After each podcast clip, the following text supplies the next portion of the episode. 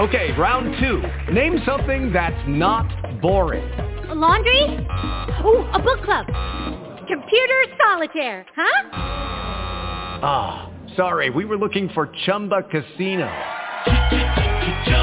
That's right. ChumbaCasino.com has over 100 casino-style games. Join today and play for free for your chance to redeem some serious prizes. ChumbaCasino.com. No purchase necessary. Void where prohibited by law. 18 plus. Terms and conditions apply. See website for details. Blog Talk Radio. Uh-oh. Guess what day it is? Julie. Huh? Julie. Huh? Guess what day it is? Guess what day it is? Guess what day it is? Anybody? Anybody? Mike, Mike, Mike, Mike, Mike. Huh? What day is it, Mike? Huh? Woo-hoo! Leslie, guess what today is? Leslie, guess what today is? It's hump day. Hump day! Hump day. Hump!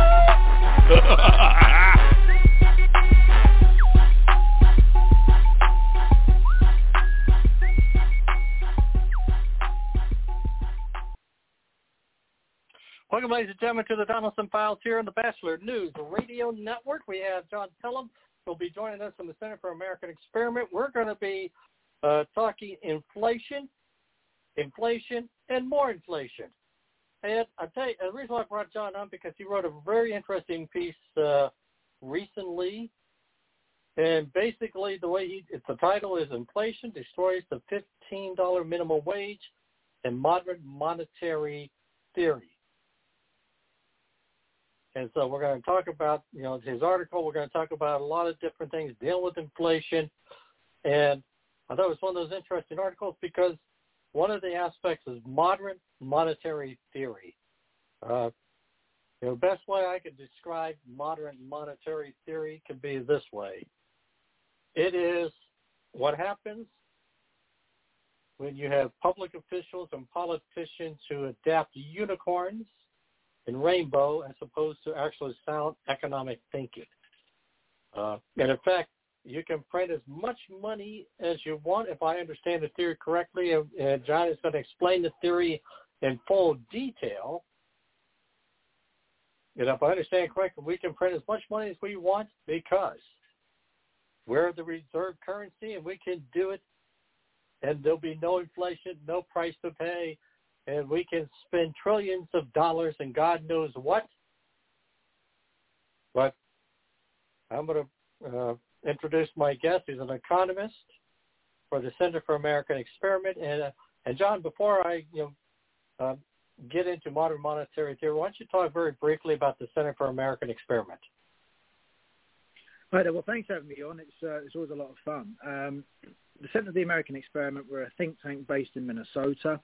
Um, we focus primarily on um, state policy, so you know all kinds of things. We've got education policy, fellow energy policy. I do uh, economics with my colleague Martha.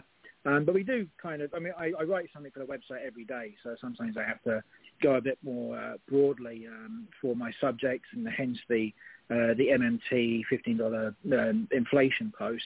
Um, but yeah, primarily we fo- we are focused in Minnesota um, on free market, small government, conservative uh, uh, government policy and public policy. All right. Explain modern monetary theory. well, um, I should start off by saying that there are, there are several different types. Um, when I've argued against modern monetary theorists, um, I, I, often get told, oh, no, that's not real modern, modern, monetary theory. This is real modern monetary theory. So you argue against that. And then someone else pops up and goes, no, no, no that, that's not real MMT. This is real MMT. Um, so it gets to be quite difficult. It's a little bit like playing whack-a-mole. Um, you'll get told, oh, you need to listen to L. Randall Wray, you need to listen to Warren Mosler instead. Um, and it can get quite tedious and, and be a bit of a waste of time. So the, the version of modern monetary theory that I tend to focus on um, is, is, Stephanie Kelton's, um, because she has been a fairly high-profile policy economist. She's worked for Bernie Sanders, um, and her book, The Deficit Myth, which is fairly new, is probably the most high-profile statement of modern monetary theory that there is out there. Um, as for modern monetary theory itself, as Stephanie Kelton puts it out, Um, what it says, it starts from, from an observation that's absolutely true and completely banal, which is that a monetary sovereign um, uh, does not ever have to go bankrupt. A monetary sovereign is something like the federal government uh, that prints the money, issues the currency that it borrows in. So it can't go bankrupt, or it need never go bankrupt, because no matter how much debt it racks up, it can always pay it off just by printing the money to pay it off. And so, and this is this that's really the kind of kernel of modern monetary theory right there. Um, now, what happens then with modern monetary theory is you kind of leap from that truism, that banal truism, and say make a huge leap in logic, which is to say, well, this means that deficits don't matter. We don't need to worry about, you know, uh, interest rates and red ink. We can just borrow, borrow, borrow, or print, print, print, spend, spend, spend. It doesn't matter. Just, just go for it. Um, now, of course, anybody else, most people would look at that and think, well, if you just print money like mad and increase the money supply relative to the supply of goods and services, you're just going to get inflation. So really all monetary theory boils down to is you don't need to worry about turning into Greece because you can turn yourself into Zimbabwe instead. Um, if I had to sum it up, that's how I would do it. Okay, so basically, I mean, you know, I tell you what, your explanation in a way reminds me of the old argument. Well, the problem with socialism is never has never been tried, and every socialist will give you a reason or a quote unquote different version, but we pretty much understand what it is, and we know it fails. And I look at this theory, and I don't. I'm trying to. I mean, I know there's you know an attempt to obfuscate the basic principle behind it, but you know, uh, it's still basically based on the premise we can print as much money I mean, I know that uh, Shelton Kelton, because you quote her saying, well, there are no finance, just because there's no financial constraints on the federal debt budget doesn't mean there are no real limits what the government can and should do, which I think right off the bat is rather confusing. Uh, every economist has their own internal regulated by the availability of real product research, the state, the technology, the quantity and quality of its lands and your factors, uh, X on, X on, X on. I think she's trying to have it both yeah. ways in the sense that, in a sense, but here's the bottom line. She's basically saying at this point, we're nowhere near where those roadblocks are going to occur. We can spend an extra four, $3.5 trillion and print enough yes. money to cover it because there's no price to be paid in the near future. Is that, to me, is how I interpret what she's telling me. Is that your interpretation? That, that's very true. Um, essentially, so the, the passage that I quote there, I think, is very important. Firstly, because it, may, it makes it clear that modern monetary theory is absolutely nothing new. Um, if you tell any, if you if you pull the Keynesian and a monetarist, you know, Milton Friedman monetarist out of a crowd, and said to them, if you increase the money supply when there's an awful lot of unemployment, what's going to happen? They will tell you that employment will expand. That's standard stuff. Um, and, you know, they will tell you that when there isn't a lot of unemployment around, um, if you massively expand the money supply, then you will get inflation. It all depends on how much excess capacity there is, you know, in terms of idle plans, unemployed workers, etc. And modern monetary theorists always seem to assume that we're well away from the productive fun- capacity, that, we're, that the economy is functioning well below its capacity, and so that you can just print, print, print, spend, spend, spend, and it's all cool. But the thing is, the fact that we've now that we're facing the inflation that we're facing tells me that actually we're running right up against the current productive capacity of the economy as it stands. Now, there's several reasons for why that's constrained at the moment, but the fact remains that we are at the moment uh, the fact that we're we're seeing inflation, consumer price inflation, at you know very elevated levels, shows me that we are much much closer to the productive capacity of the economy uh, than modern monetary theorists would like to think. Really, all modern monetary theory is. Um, is uh, is kind of rebadged uh, new Keynesianism or monetarism uh, with a massive amount of hype behind it. Okay, all right. So basically, I mean, know, I, again, this is to me an interesting aspect because their real argument is, you know, we're nowhere near this point. I mean, that's how I interpret her. So what's an extra 3.5 trillion? But the real world is demonstrating uh, with the high, you know, the increased inflation that something is happening and it's not necessarily good because you know, uh, and I want to kind of, I'm going to have you kind of follow up on because you know I, I had a conversation with my financial planner who works for Merrill Lynch, and we got we we talk about this once a month, and she's making the point to me, well, you know, many of my the people researchers are telling us this is transitory. But like as I said this morning, I said define transitory. Because so far we've had four or five months of five percent plus inflation. And every time you listen to Powell, the Federal Reserve, or even Janet Yellen, Yellen I mean, they're saying, well, uh, we're going to be in a transitory stage for months, if not a year out. That doesn't sound transitory to me. And I'll have you, uh, you know, comment on that when we get back. Uh, this is Tom Donelson, Donelson Files on the Batchelor News Radio Network here in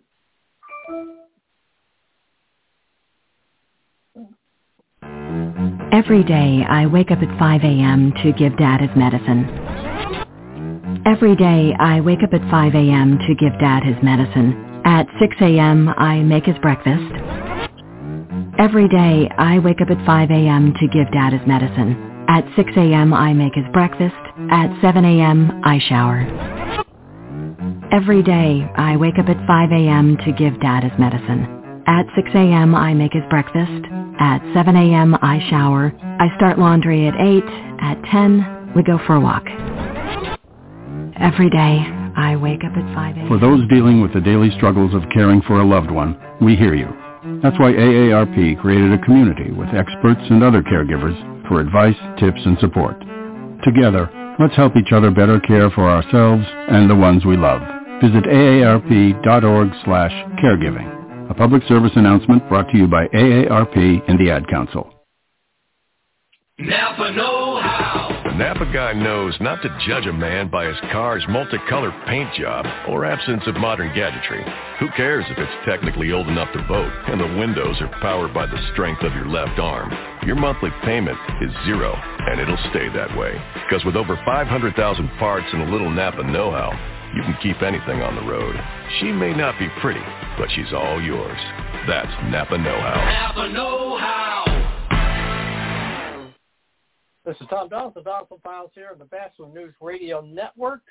And don't forget you can listen to this show every day uh, at 4 p.m. Uh, Eastern Time, 3 p.m. Central Time, or 11 a.m. Eastern Time, and 10 a.m. Central Time here on the BatchelorNews.airtime.pro, the BatchelorNews.airtime.pro. We're also on StreamYard.com, iTunes, Spotify, and TuneIn. This is Tom Donelson. Welcome back to the Donelson Files. Okay, John, define transitory. when somebody says to you, transitory inflation, how do you interpret that statement? Well, it's a very difficult one. Um, I, I mean, Jerome uh, Jay Powell, the uh, the chairman of the Fed, just came out the other day. He's he'd been saying before this is just temporary, just a temporary. Now he says it's going to be temporary for longer than we expect. Um, so at some point you have to think, well, you know, I, I, I don't know what his definition of temporary is. Um, I, the way I might think about it is if you take a whole bunch of money, print it up, and then dump it into an economy, And then prices will rise but at some point they will stop rising. So if you think of a, of a straight line, you know, going along, that's the price level. And there'll be a one-time kind of jump, and then it goes back to being flat again, just at a higher level. Um, and that may be transitory, okay? And that's David Hume's old thought experiment. Um, it's M- Milton Friedman's helicopter money uh, thought experiment. Um, but, uh, I mean, there's a couple of things to note about that. Firstly, if that dump of money is not a one-off, but is ongoing, then you will not find, you know, that there's just this one-off jump up to a higher level and then it stops you know, at the same rate, just a higher level. What you will find is a consistently accelerating rate. Um, so that's the first problem. That's when inflation really starts to get baked in, which is what we saw in the 60s and into the 70s. The second thing about this as well, though, is that um, there's what's called Cantillon effects after the economist Richard Cantillon from the 18th century. And when you dump money into an economy, we tend we tend to think of just like dumping water into a swimming pool, for example. But that's not how it works. When you pump money into an economy, it goes to some people first. So the first people to get the money, they get this new purchasing power. Um, while the price level is is what it was. So they actually do have uh, an increase in their ability to buy things. Um, now they spend that, and it goes to the next group of people, and they buy stuff, and eventually, as it ripples out, the price level gets bid up. But eventually, the money reaches the last group of people who get the new money, the, the nominal money, um, but they're facing a much higher price level, so they're no better off. And if you look at what's happened um, over the last few months in the American economy, we're now seeing $15 an hour as an industry norm this was the union's big, uh, you know, revolutionary request a year or so ago. Fifteen dollars an hour wage is now the industry norm or the economic norm, um, and yet it buys you less than it used to. Fifteen dollars an hour isn't what it was. Um, so there's also this confusion between uh, the distributional effects and the real and the nominal effects. All right, so that's a yeah good. I mean, that's an interesting point because I yeah, that was the one thing I, I was intrigued with how you started because I know here I live in Iowa, and you know, and maybe and you're seeing twelve, thirteen dollars. You know, I don't know what they actually end up paying, but you know, what's being advertised is twelve, thirteen, sometimes fourteen dollars an hour.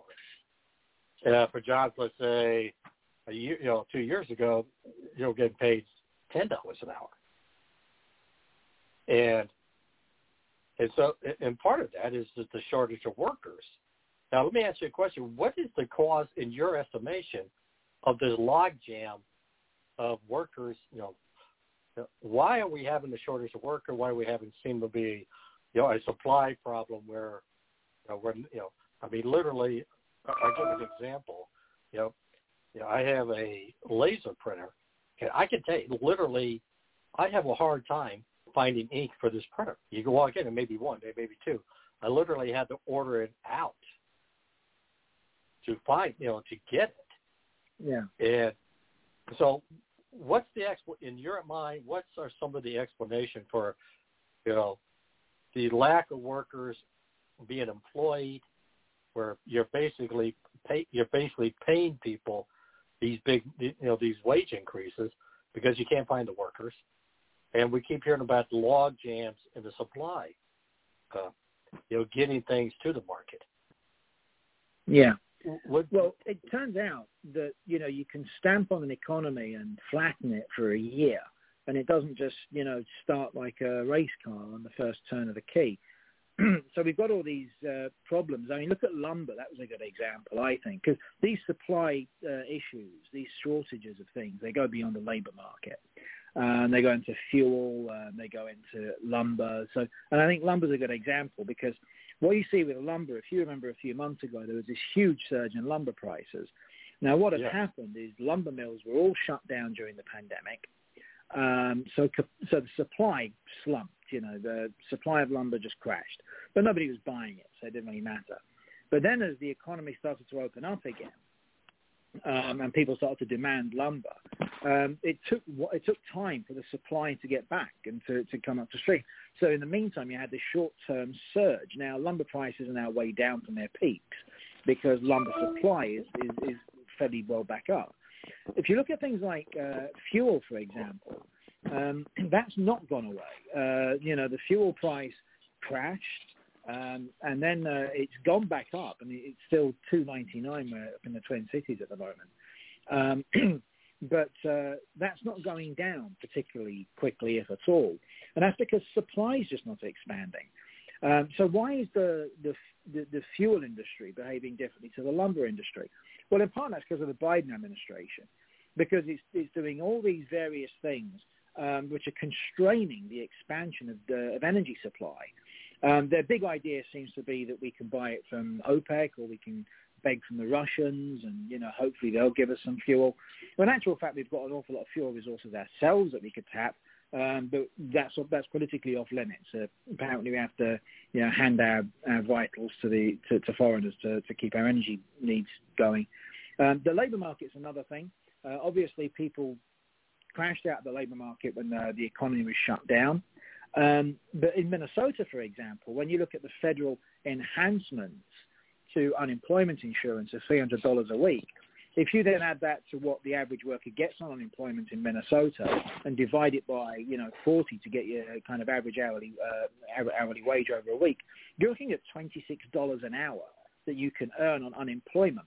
Now, of course, if people can earn $26 an hour on unemployment, they're going to do that rather than take a $15 an hour job working. So that's part of the labour shortage. That's not all of it, obviously. There's other factors at play. Um, childcare is an issue, um, a shortage of childcare, and the way that schools are carrying on. Are schools going to be back? Are they not going to be back? Is it distance learning? Is it something else? That has an impact. Um, but it's also the case that if you look at uh, the, the, the, unemployment rates of uh, households with children and without children, you don't see a huge difference. So that's not really the big factor that people say it is. Um, there's also some people just still scared of catching COVID, you know. Um, that's some factor. But, you know, it's kind of a mixture of all these things. The, the short story is that if you stamp on an economy and, you know, grind your boot into it for a year to fight a, a, a pandemic, it doesn't start that quickly. Um, and it certainly doesn't start that quickly uh, if the, the administration is doing everything it can, uh, as it is in the fuel industry, to stop supply expanding. All right. Okay, so basic. Now, let me tie this into inflation in this way, and explain you know, if I'm explaining I'm on the right. Because here's what I'm hearing. It you know, essentially from you is number one, you have government interventionist policies involved. Uh, you know that we're seeing on a micro level, the federal level, and, and certainly we spent a full year and a half on many state levels where literally the government was shutting things down or certainly interfering with the productivity of it of individuals and companies within their spheres, and certainly you've seen this in the federal government. A good example would be oil.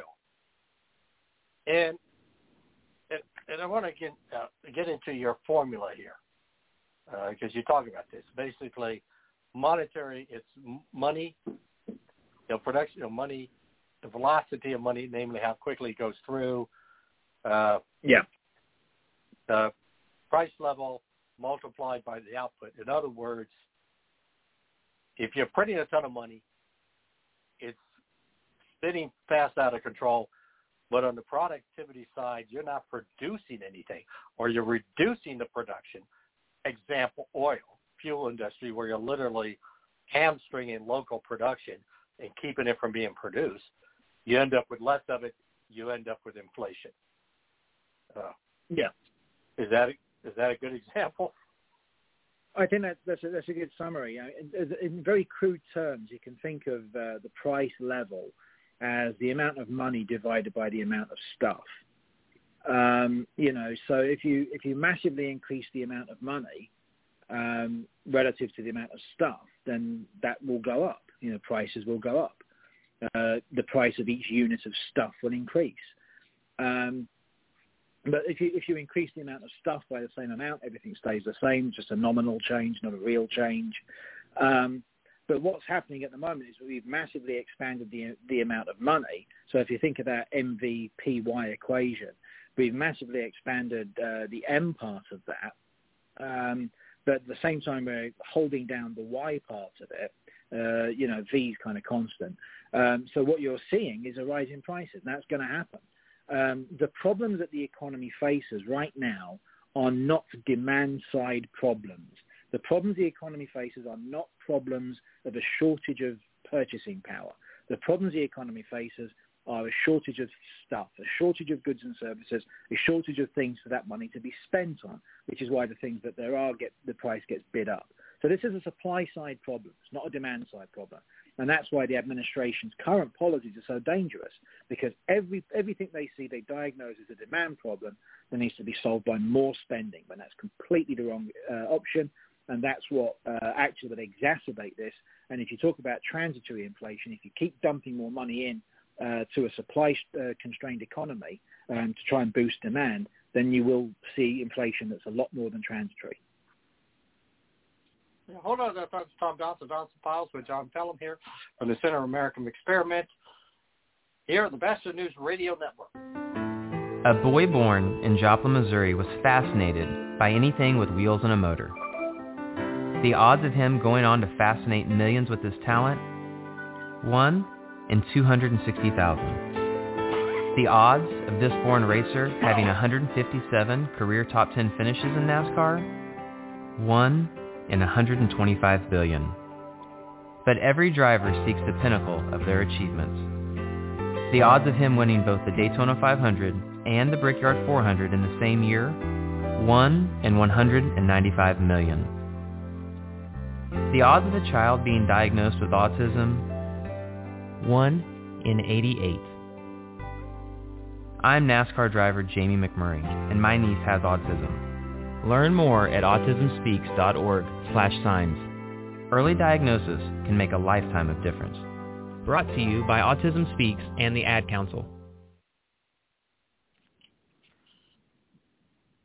And uh, don't forget, ladies and gentlemen, since Buffalo Wild Wings is always open late, here are a few things you'll enjoy. Buzzer beaters, wings in 21 signature sauces and seasonings, and great deals on food and beer. Grab select domestic draft beers starting at $4. $4 shareables like street tacos, fried pickles, chili queso dip, mozzarella sticks, and roasted garlic mushrooms, and deals on select liquor and house cocktails. Phew, that's a mouthful. Catch all of the late night action. Buffalo Wild Wings. Wings, beer, sports. Offers and participation vary. Please drink responsibly. Void where prohibited.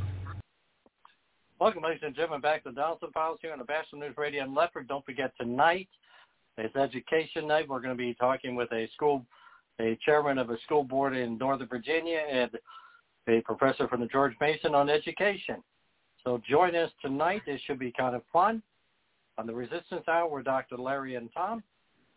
And for those who may not know, that the Resistance Hour Dr. Larry and Tom, we, well, we take a look at politics from a conservative perspective in the post-Trump era. Listen to us every Wednesday, 7 to 8 p.m. Eastern Standard Time on Blog Talk Radio. And you can listen to our podcast every day on the batchelornews.airtime.pro. All right. Back to our discussion of inflation. Okay. Let me, okay, you make a very good point. Uh, you know, what we're seeing is demand, demand, demand, but we're not looking at the supply side of the equation. In other words, the production of goods and services. Yeah. Uh, now, because to me, monetary is about it's a monetary it's a monetary phenomenon. It's not it's what the it's the printing of money. So, how does uh, again, we've talked to a lot of people, and I've told a lot of people as, as chairman of America's PAC, our political organization, and we get a lot of people say, you know what, spending is bad, and it does lead to inflation. So the question I'm going to ask you is, does it lead to inflation? Or is it action that the Federal Reserve will do in response to the government spending money? Well, the question of whether government spending is inflationary depends entirely, really, I think, on uh, how it, it's financed. Uh, if the government taxes uh, to spend, it takes money out of your pocket, spends it out, and it circulates back round. Um, but there's no need, you know, the, the, the, num- the amount of money hasn't gone up. So it's still the same amount of money chasing the same amount of goods and services. Um, if it borrows the money from you, um, it's kind of a similar thing. You know, it takes money out of your pocket, spends it, and it circulates around. Um, so there's no need for that to be inflationary. Um, if, on the other hand, it takes this money and prints it, or, or it prints the money and spends it, then it's adding new money. So remember, you know, it's the quantity of money divided by the quantity of stuff. And so you're adding to the top uh, half of that uh, division. Um, and so uh, that's where uh, government spending can become inflationary is when it's um, when it, when it's uh, financed by money printing. Now, there's actually all kinds of rules and laws that make that most central banks are actually forbidden from just printing money to spend. Um, but one of the ways that they can get around that um, this is what uh, quantitative easing did a lot of, is central banks can uh, buy government debt. Uh, they can't buy it directly from the government. That's that's financing. But what they can do is buy it from secondary buyers. So the government sells a treasury bill to you, and you can then sell it back to the Federal Reserve. And so it just introduces a middleman. So it's kind of this trade, you know. Um, so that's one way they can get around this, actually. Um, and so, you know, the thing to look out for um, is, you know, if, if you want to see what's happening with inflation, is to look at, you know, things like M2, M3. These uh, these aggregates are still published uh, by the you know, various Federal Reserve banks, uh, and you do see uh, the, the Fred data by the Federal Reserve Bank of uh, St. Louis or Richmond. It's one of the two, uh, but that produce, that's very easy to look at. You can go and look at it, and you do see that M2, M3, which are both measures of the money supply, are both spiked very, very sharply in recent times, um, recent months. Um, and so, you know, that tells you that there's a lot more money circulating. Um, certainly, it's increased a lot more than the amount of stuff that's circulating. Um, and so you have to ask yourself, where's that money gone? Well, it's gone into, you know, the demand side of the economy. Okay, so basically the explanation would be if the Federal Reserve says, okay, we're going to print more money to finance this deficit, uh, you're going to end up with inflation. Yeah. And would you now are you seeing that now with the Federal Reserve? You mentioned you know the money, you know, the M2, the M3s are going up or spike. Uh, is that what you fear that they're doing? Uh, yeah, because um, if you look at these monetary aggregates, I mean, the Federal Reserve, you know, are the only people that can create base money, narrow money, high-powered money, and all the rest of it. Um, nobody else can do that. Um, banks themselves can create uh, broad money, um, you know, so that, and, and, kind of credit money. Um, but that's all kind of pyramided out from what the Federal Reserve creates. So really what the Federal Reserve is doing is kind of imagine an upside down pyramid of expanding the, the base of that.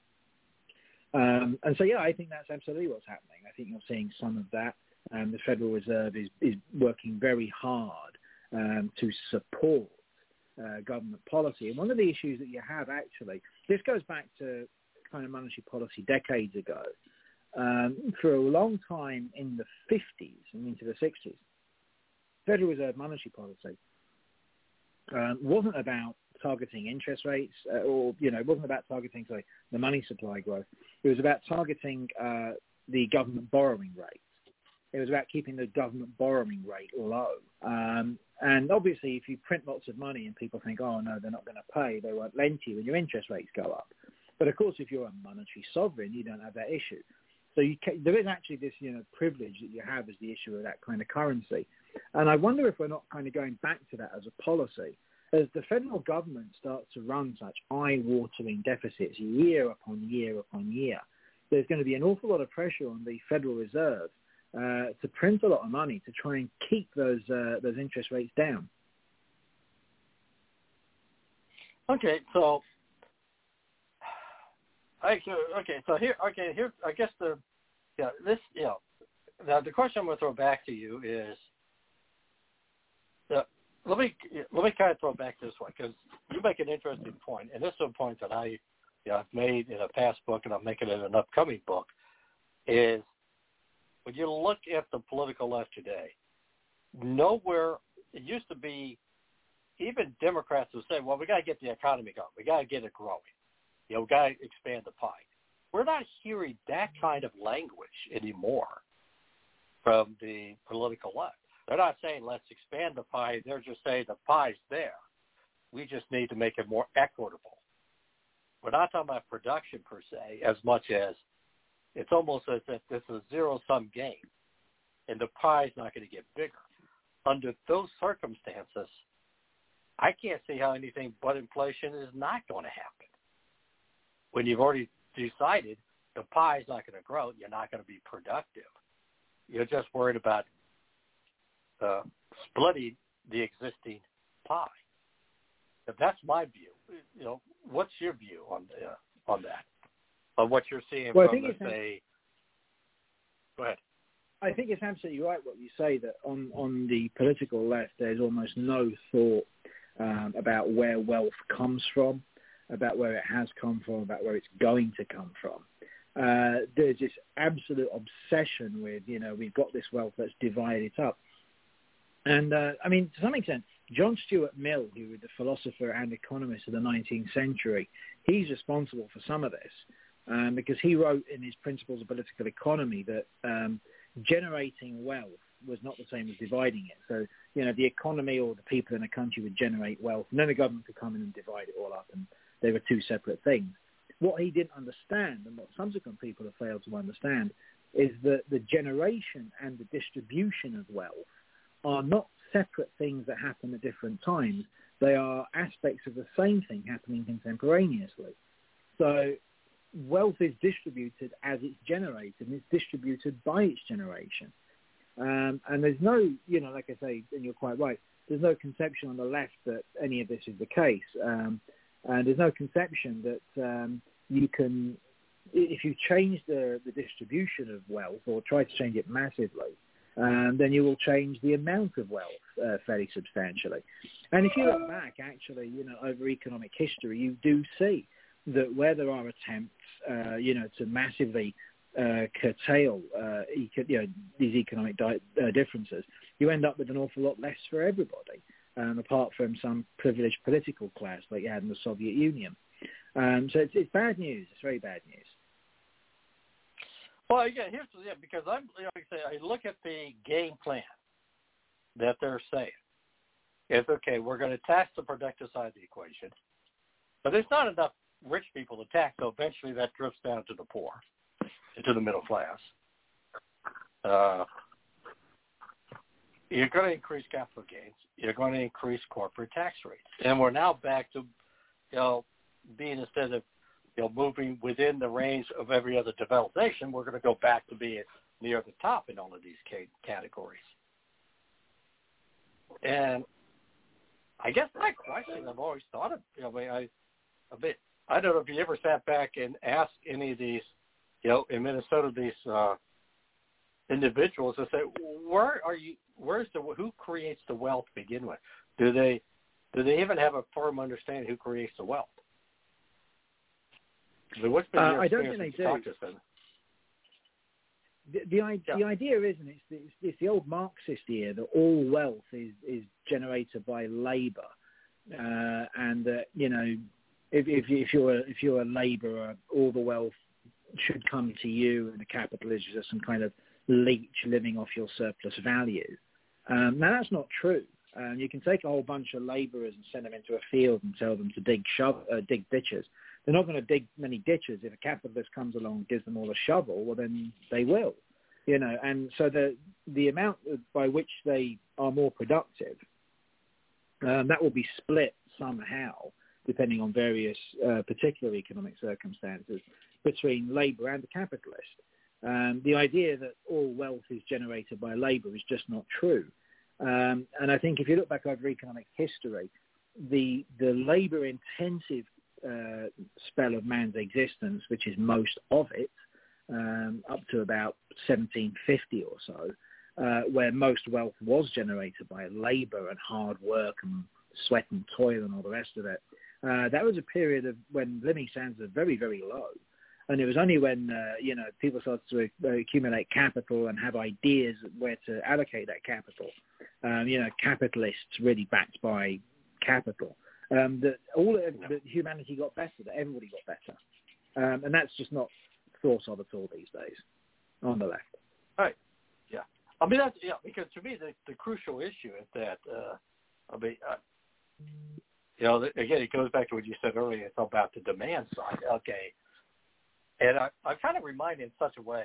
Uh, go back to 2012. It was you didn't build this mantra. Yeah. You know, it's like, yeah, you know, like the government builds the roads, they make the schools, they do this, they do that. And I thought to myself, well, it's like the chicken and the egg. Know, where does the government get the resources to do that? And the answer is they tax the productive side of the equation, which is the people who are, you know, actually producing the goods and services. In other words, somebody has to create the wealth, but you can tax it so you can build it. Uh, and, and, I, and that to me was a sea change when I heard that mantra being used. To me, I looked at that as a sea change, where you literally had a political party saying, wealth is not going to be created by the private sector. It's a public sector origin in which the private sector plays a role that the government assigns it to. And we're going to take a quick break and follow up on that. This is Tom Donelson here on the Donelson Files on the Batchelor News Radio Network. You might know me, I'm 50 Cent. You may follow my tweets, my Facebook friends. Odds are fewer than six degrees separate us. We're that close. What's crazy is one in six don't know where their next meal is coming from. These are your coworkers, your neighbors, your friends. Hunger's too close for us to ignore. So visit feedingamerica.org slash hunger and find your local food bank to see how you can make a difference. From one close friend to another, let's do this. I'm 50 Cent, and together we are Feeding America. A message from Feeding America and the Ad Council. I never get the flu. My kids don't need more shots. I don't have time. We're all healthy. My asthma's under control. I'm pregnant. I've had the flu. It's not a big deal. My kids are too old the for media flu. is exaggerating. I can fight it naturally. No matter how you build your excuses, the flu can blow your house down. Keep your foundation strong. Vaccinate. Learn more at flu.gov. A message from the U.S. Department of Health and Human Services. Welcome, ladies and gentlemen, back to the Donelson Files here on the Batchelor News Radio Network. And don't forget, follow on every Tuesday following our show on this network is You and the Law, featuring Chief Keith Humphrey and Chief Virgil Green. It's a show that has honest conversation about law enforcement and the relationship within the black and brown community. And also, uh, the Resistance Hour with Dr. Larry and Tom will follow this show. We got a great show coming up dealing with education, and that should be very interesting because one of the uh, guests is, is a chairman of a Prince William School District, and I'll be fascinated to listen to his comments that he, you know, that one of the gubernatorial candidates uh, said last night in the debate, namely, parents should not tell educators what to do. they have no say in that. So it's going to be fascinating to see what his thoughts are. Uh, so this is a, so we're going to have a great discussion on that later on following this show. All right. Well, let me. I'm going to throw this out to you. Uh, okay. The point I was making before we got the break is that it's almost a, the ideology is the government creates the wealth, and what role the, the private sector has is to follow through on the game plan that the government assigns to it. Uh, you want to be in the auto industry? We want uh, electric cars. We want you to produce a ton of electric cars. Uh, if you want uh, energy, we want you to produce windmills, uh, solar panels, uh, whatever, you know, whatever. Uh, you, you get the message to me is the private sector is allowed to exist through on the ideals of what the government wants it to produce. And I think of, you know, Adolf Hitler basically saying to the German manufacturers, hey, build me a people's car, and while you're at it, add in a few extra tanks, and you can make a ton of money. And certainly this was the Chinese strategy until the recent, uh, I would say, the recent crackdown on billionaires. Uh, it was the same thing. You know, long as you know, we'll let you make as much money as you want, provided it serves the state. And that's what I'm hearing from the modern day Democratic Party. I don't know. I hate to use the word fascism, but what else does it sound like? Or am I overdoing it, uh, John? No, I, I think you can call it corporatism, certainly, uh, which was uh, the economic uh, facet of Italian fascism, certainly. And fascism was, a different thing in every fascist country, really. Um, but, you know, this idea that, you know, you didn't build that, that we only got rich because of the state, it's just not true. If you look at the countries that first became rich or started to become rich first, you know, Britain and the Netherlands, I suppose it was, uh, in the 18th century, Britain didn't have an industrial revolution because it had a bigger government than everybody else. Didn't have a bigger government than uh, than the Romanov dynasty. It didn't have a bigger government than the Bourbon monarchy or the Hohenzollern monarchy. Um, in actual fact, we had a government that was substantially more constrained uh, than any of those, and the Dutch did too. Um, and you know, so actually, the causation runs the other way. I think the correlation certainly runs the other way. That you started to see economic growth and economic development that led to where we are now um, in countries where the government wasn't just parading around trying to do whatever it wanted to do the whole time. Um, I do think that you do see this really awful view. Um, this is another separate point um, that, that's more and more popular on the left and in the Democratic Party that we really all just exist to, to produce money for the government. You know, so this constant, you know, fretting about tax evasion and tax avoidance. I mean, tax evasion is illegal, fine. You know, but when people say, oh, we're losing all this money to tax avoidance, well, it's not your money. You know, you're not losing anything. It's not your money. Um, if people are doing perfectly legal things to keep more of the money that they have earned, then what's wrong with that? You know, it's not. I mean, it, we the governments exist to serve us, not the other way around.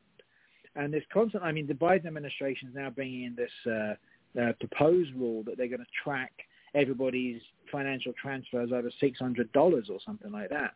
Again, it's all part of this idea that we all belong to the government and that we're all just really kind of workarounds to produce uh, surplus value for the government to, to take and to spend how it wishes, uh, which is completely the reverse of what the relationship should be and certainly what the relationship wants to be in a in a, a, republic like the United States. All right. What's okay? So let me. Yeah, I'm going to have you summarize it. I'm going to move uh, a little bit uh, different here, but if somebody said to you, or as an economist, says, "Okay, why is inflation bad? Uh, what's the impact of inflation on the average person?" Your answer would be Well, there's a couple of things. Um, so firstly, what it does is uh, it, if, if, the richer you are, the better you can protect yourself against inflation, um, because you get money that, or, you know, cash that's kind of losing its value, and you can stick it in all kinds of investment things and get yourself a return that protects you against it. Um, the lower down the income scale you get, that becomes less possible. Um, to some extent, you could call cash um, the assets of the assetless. Um, you know, most people. I mean, if you look at uh, people at the bottom of the income scale, um, their their wealth holdings are mostly cash holdings. That's not the case for you know Rockefeller or Jeff Bezos or somebody, where it's equities and things like that. You know, bonds or something. Um, so to the extent that um, inflation erodes the value of cash, it's eroding the wealth holdings disproportionately um, of the less well off. Um, in actual fact, Britain, um, the Bank of England did a study some years ago now that found that quantitative easing made the richest 10% of Britons were better off, but the poorest 10% of Britons worse off because it inflated the asset, the value of assets held by the richest Britons, um, and reduced the value of assets or cash um, held by the uh, the poorest. So it's socially, uh, you know, iniquitous, I would say. That's one. That's one problem it. A second problem with inflation is if everyone knows what the inflation rate is going to be predictably year, year year after year, then you index for it, and kind of really it's not a problem. The problem with inflation comes when it's uh, unpredictable, um, and so what the issue that you have there is if everyone knows what the inflation rate is going to be, even if it's high, and you can index for it, then in real terms nobody's any better or worse off. Um, but then, you know, if the government's going to try and, you know, get your resources by inflating the currency, it needs to up the rate. But then everybody resets to the higher rate, so they need to up the rate again. Everyone resets to the higher rate. Milton Friedman talked about this more than 50 years ago. Um, and eventually, the only way that this can be done is by ever increasing rates of inflation. Um, and so that becomes a problem. And it becomes less predictable. And the less, uh, the, the, the, less predictable inflation is, uh, the less likely people are to invest um, and take uh, investment risks that pay off over time. So um, you have all the problems that you saw in the 1970s, where investment uh, kind of ground, useful, productive investment kind of ground to a halt, and instead people uh, started to spend an awful lot of their time um, trying to find ways to protect themselves from inflation. Okay, yeah. So basically, you know, in th- this is an interesting point you just made. I want you to, you know, and I want to follow up on that and have you repeat it. The biggest victims of inflation are not necessarily people at the top. It's people in the middle and people at the end, at the lower end, that suffers the worst from inflation. So I kind of repeat that point that you just made very, because I want people to understand that inflation is not, you know, has a negative impact, not just on society, but those who you want to move up the economic ladder, they're the ones who get hurt the worst. Uh, Yeah. The way I would explain it is imagine stopping in the street two people. One belongs, or one is in the top 10% of, in, uh, of people by wealth in America, the other's in the bottom 10%. If you said to the guy in the top 10%, uh, what are your wealth holdings? What, what, what are they composed of? It would be things like equities. It would be things like property. It would be things like bonds. Um, only a very small percentage of it um, would be cash, you know, notes or whatever, um, or you know, cash on deposit at the bank. So, you know, so, the, the wealth holdings of the richest guy is a much smaller percentage of cash than of other things. If you now look at the guy who's in the bottom 10% and say, what makes up your wealth holdings? Maybe he doesn't own a house, um, probably doesn't own a lot of equities, probably doesn't own bonds, uh, may not have a 401k, something like that. Um, it, so his, his wealth, his assets, is probably the cash that he gets from whatever job he's got. Um, and so it, cash is the asset of the assetless, like I say, um, which is why uh, anything that kind of erodes its value um, disproportionately hurts uh, the people who are worse off. Um, and like I say, if you think of the two people, stop them in the street, that's probably the clearest way I could explain it, yeah. All right. Now let me. Okay, I'm going to kind of change a little bit here, because in 1971, uh, you see this on Twitter. You see this on a lot of conversation. Nixon going off. I won't say the gold standard because we really didn't have a gold standard per se. We had a a dollar backed by gold. Uh, but certainly, it basically whatever gold, whatever relationship that currencies may have had to gold, pretty much disappeared. Uh, maybe the first question I'll ask you, if you, you know, could you explain the Bretton Woods agreement that pretty much went from World War II to 1971? Yeah, the Bretton Woods Agreement, um, what it was was an attempt to uh, fix exchange rates between currencies. Uh, during the 1930s, there had been what were called beggar thy neighbor devaluations, uh, where countries were constantly trying to devalue their currencies to gain market share against other countries. Um, and this had, had been perceived, not unreasonably, to be um, a major cause of economic dislocation in the decade. Um, so after World War II, or towards the end of World War II, Bretton Woods was, uh, the conference of 1944, one of the ideas was that there needed to be a fixed exchange rate, uh, the exchange rate regime uh, amongst the major countries and the major currencies. Now, what Bretton Woods did is instead of tying every country's currency to gold at a fixed value, which is what the old gold standard had been, the Bretton Woods Agreement tied every country's currency to the dollar at a fixed value, and the dollar was then convertible into gold um, at a fixed rate, but only in large amounts. So it wasn't like you could walk into the bank with a dollar bill or twenty dollar bill and get some gold, which is what had, had been the case under the old gold standard. Um, the Bretton Woods Agreement basically said that only large transactions could uh, that that could be done for. Um, so that's essentially how Yeah. it worked. Um, the you know, yeah. Okay, well, let me ask you a question. What's the impact? What was the impact of that decision? And Uh, so, well, if, how you we look at live the, with the it. Go ahead. if you look at the golden age of economic growth that people talk about after the after the World War II, it didn't come to an end with uh, um, yeah Thatcher or Reagan or or somebody like that. Um, it came to an end earlier, and in fact, I think it's an interesting point when you look at all these various uh, apparently negative economic um, outcomes, like the rise in income inequality, the rise in wealth inequality, uh, the apparent uh, decoupling of uh, wage growth with productivity growth. They all go back to about 1971, 1973. Um, they go back a lot earlier than the Reagan-Thatcher revolutions, which lefties always like to, uh, uh, to, to hold responsible for them. And they go back actually towards this uh, severing or closing of the gold window, severing of uh, the link of uh, money to gold, um, and uh, the inflation that that uh, unleashed. Well, that's it's important because let me throw that because I want to kind of follow up on that uh, in a sense because I, I have this debate all the time with others because I'm not at I always kind of viewed it to me as not so much you know you had a straight line of decline, but you had you know lines of like certainly in the 70s you had a decline, but the 80s and 90s you could see an increase of wealth creation across the board because of the Reagan Thatcher. I mean, if anyway, they kept, you know, they were, you know, you know, there was some element of growth there. And I always Yeah. kind of view it as, you know, you in fact, you made a very interesting point. You know, wealthy people tend to have different investments. And I look at it from, you know, what happened in the 80s and the 90s.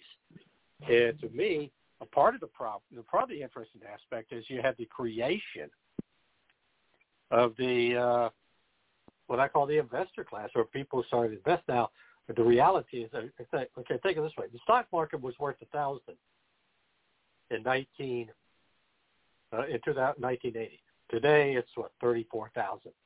So in effect, you got 340 times increase, which obviously the wealthy are going to get the beneficiary of that. But I always kind of make the point, you know, if you want to see another uh, actual stat data, and want you kind of view on this, what I I said, you know, the the problem is, you know, in reality is, as as late as 2007, 63% of Americans had some element of investments, whether it was their house, stocks, RA, everything. While it was nowhere near what you were seeing, let's say at the top, it certainly meant that people were creating wealth. But starting in 2007 to the present, we've seen a complete drop of that investor class where you went from 63 down to 53 percent.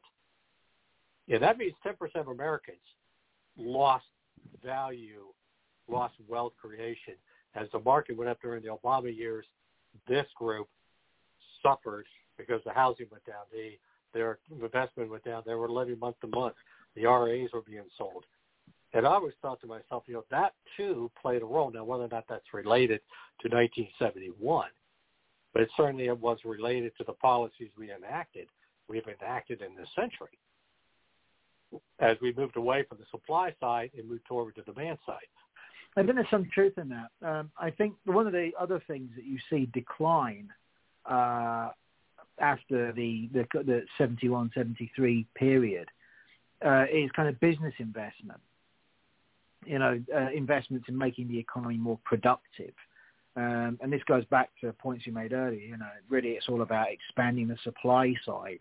It's about expanding the amount of goods and services rather than the medium of exchange, the money. Um, and so that's kind of declined. You know, uh, we've seen these declines in productivity. We've seen these declines in economic growth. Um, and so that does kind of impoverish everybody, um, or everybody who's you know, kind of lower down the scale. Like I say, if you're at the top, um, it, it, it's not worked out too badly for you. And this is why I think uh, I don't necessarily worry about income and wealth inequality per se. Um, but if that, if that has come about, it depends how it's come about. Um, like I say, if you look at the British case, the study I referred to earlier, if some if one person's got more money than somebody else because they've had a better idea or they work harder, then great. If they've got more money um, or they're wealthier because the government has inflated the money supply, pumped up asset values, and pushed down uh, the real value of cash, and that's a problem. And that's a problem that anybody should be worried about. Now, the problem is not the inequality; that's the symptom. The problem is the policies that created it in the first place. And I think that's something that you know conservatives uh, can justly be worried about and concerned about and and, uh, and angry about as well. Well, I'm gonna hold you right there because right now we're about running out of time. So I want to thank you, John, uh, uh, for being on the show. This is a great show, great education on inflation. I want to thank you very much uh, for this again for Center for American Experiment, a great think tank, uh, worth looking into. And John Phelan, thank you very much, sir, for being on the show. This is Tom Donelson saying good night from the Donelson Files.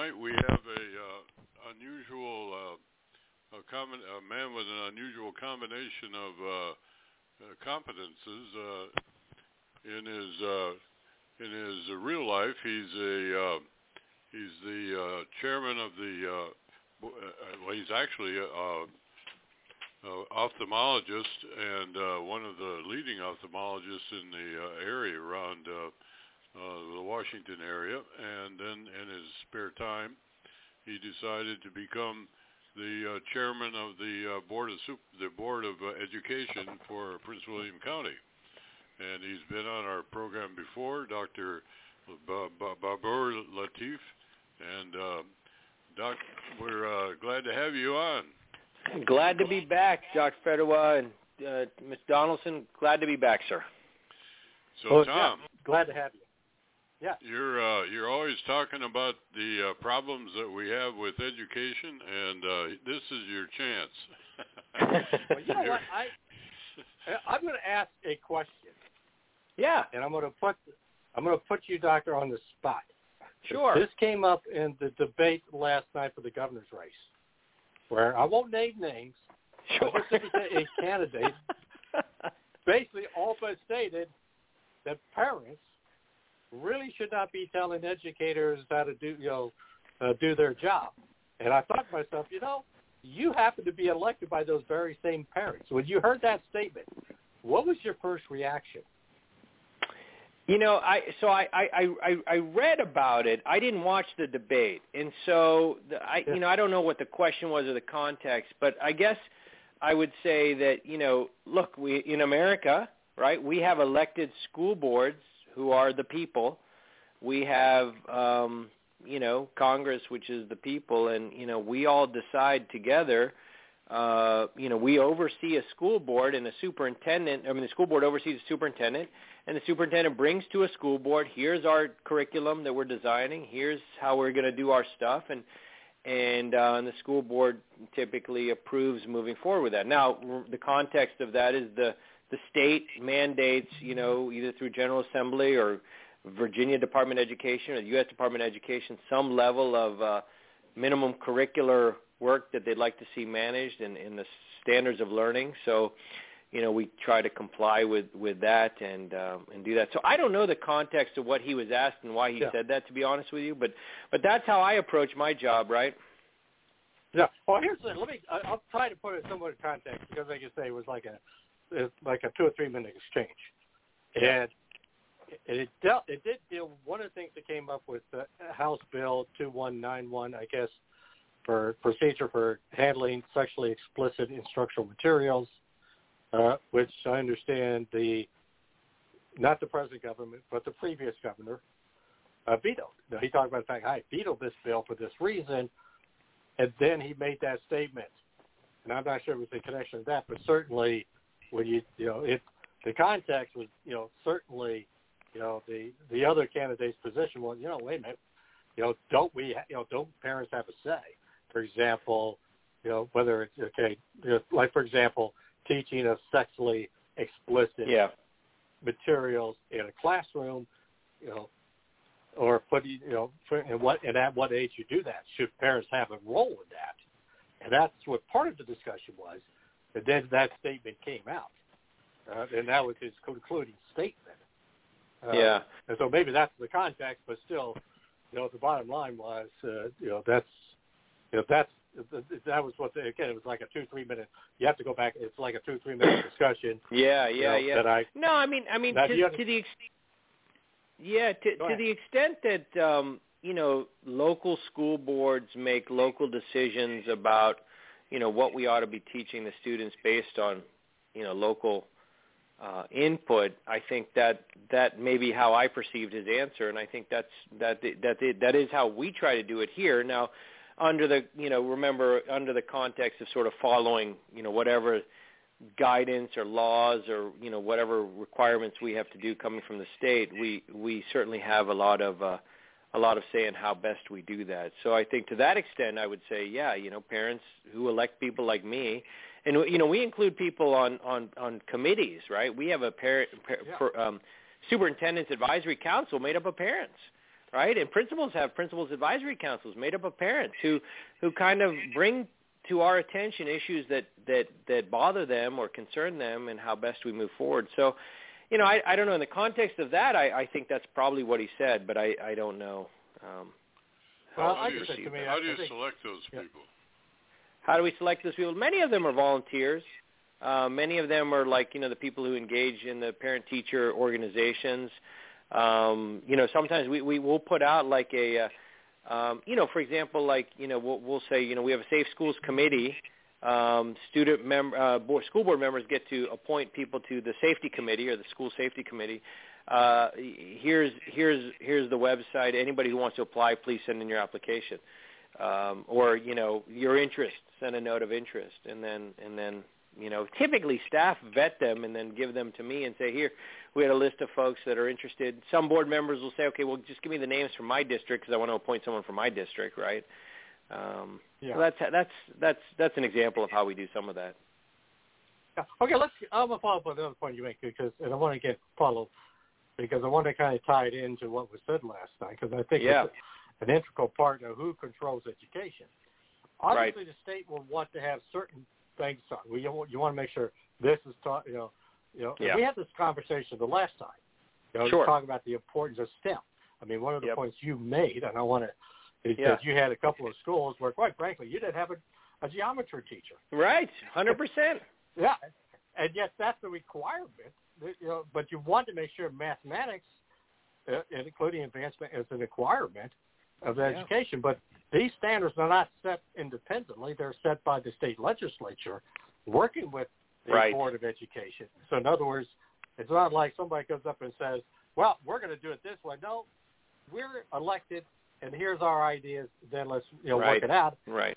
And then certainly I don't have any problems with the standard side, but the question is, how do you, let's say, teaching of history?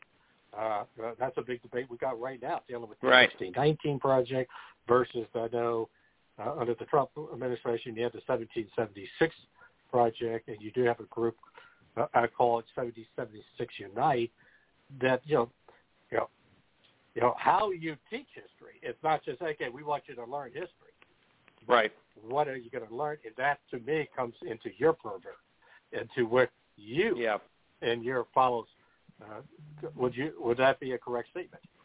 Yeah, I, I think that's right. I mean, so let's let's say the standards are set broadly that you know we need to cover, for example, the Constitution of the United States, right? That's required curriculum by every state, you know, as as a requirement, and, and so I think, as you point out, there's a lot of debate on how best to teach aspects of you know our independence, the Constitution, and um, there are different ways to do that. And I think there are real concerns by folks on all sides of how we're doing that. And I think you know one the state can offer a standard of what needs to be covered, but then they can't really dictate real well on how. how I mean, I don't know to the extent the pedagogy that goes into well, here's how you prescribe and teach it at you know at a microscopic level.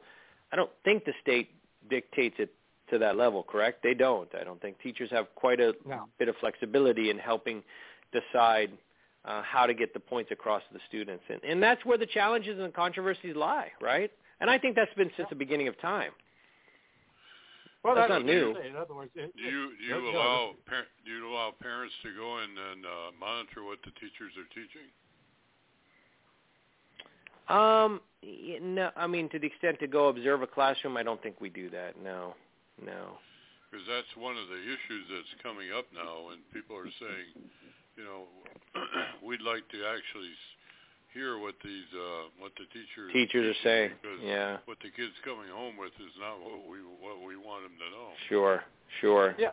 But let me, yeah, let's not follow up that real quick before we go to the next break because, you know, if we go back to where we were a year ago with the pandemic, right? You know, a lot of parents found themselves you know, watching what was happening on the internet. what right? was happening. So Yeah, that's- yeah, I, I, right. I, and, I, I, and, I, and after the next break, you know, you know, me take the next break. You know, what I want you to come back to is what did every parent have come to you and said, God, I didn't realize this was going on, type of deal. You know, you know, what was the response to a lot of parents, you know, who were watching their this education being zoomed in to their classroom, to their kids, to their homes, and I'd be kind of Great- curious great- what kind great of comments you are getting. Great yeah, question. So, Larry, Well, hold that hold that Go ahead. thought when we take a Okay. brief break. Yep. Uh, you're listening to the Resistance Hour on the Batchelor News Radio Network. A boy born in Joplin, Missouri was fascinated by anything with wheels and a motor.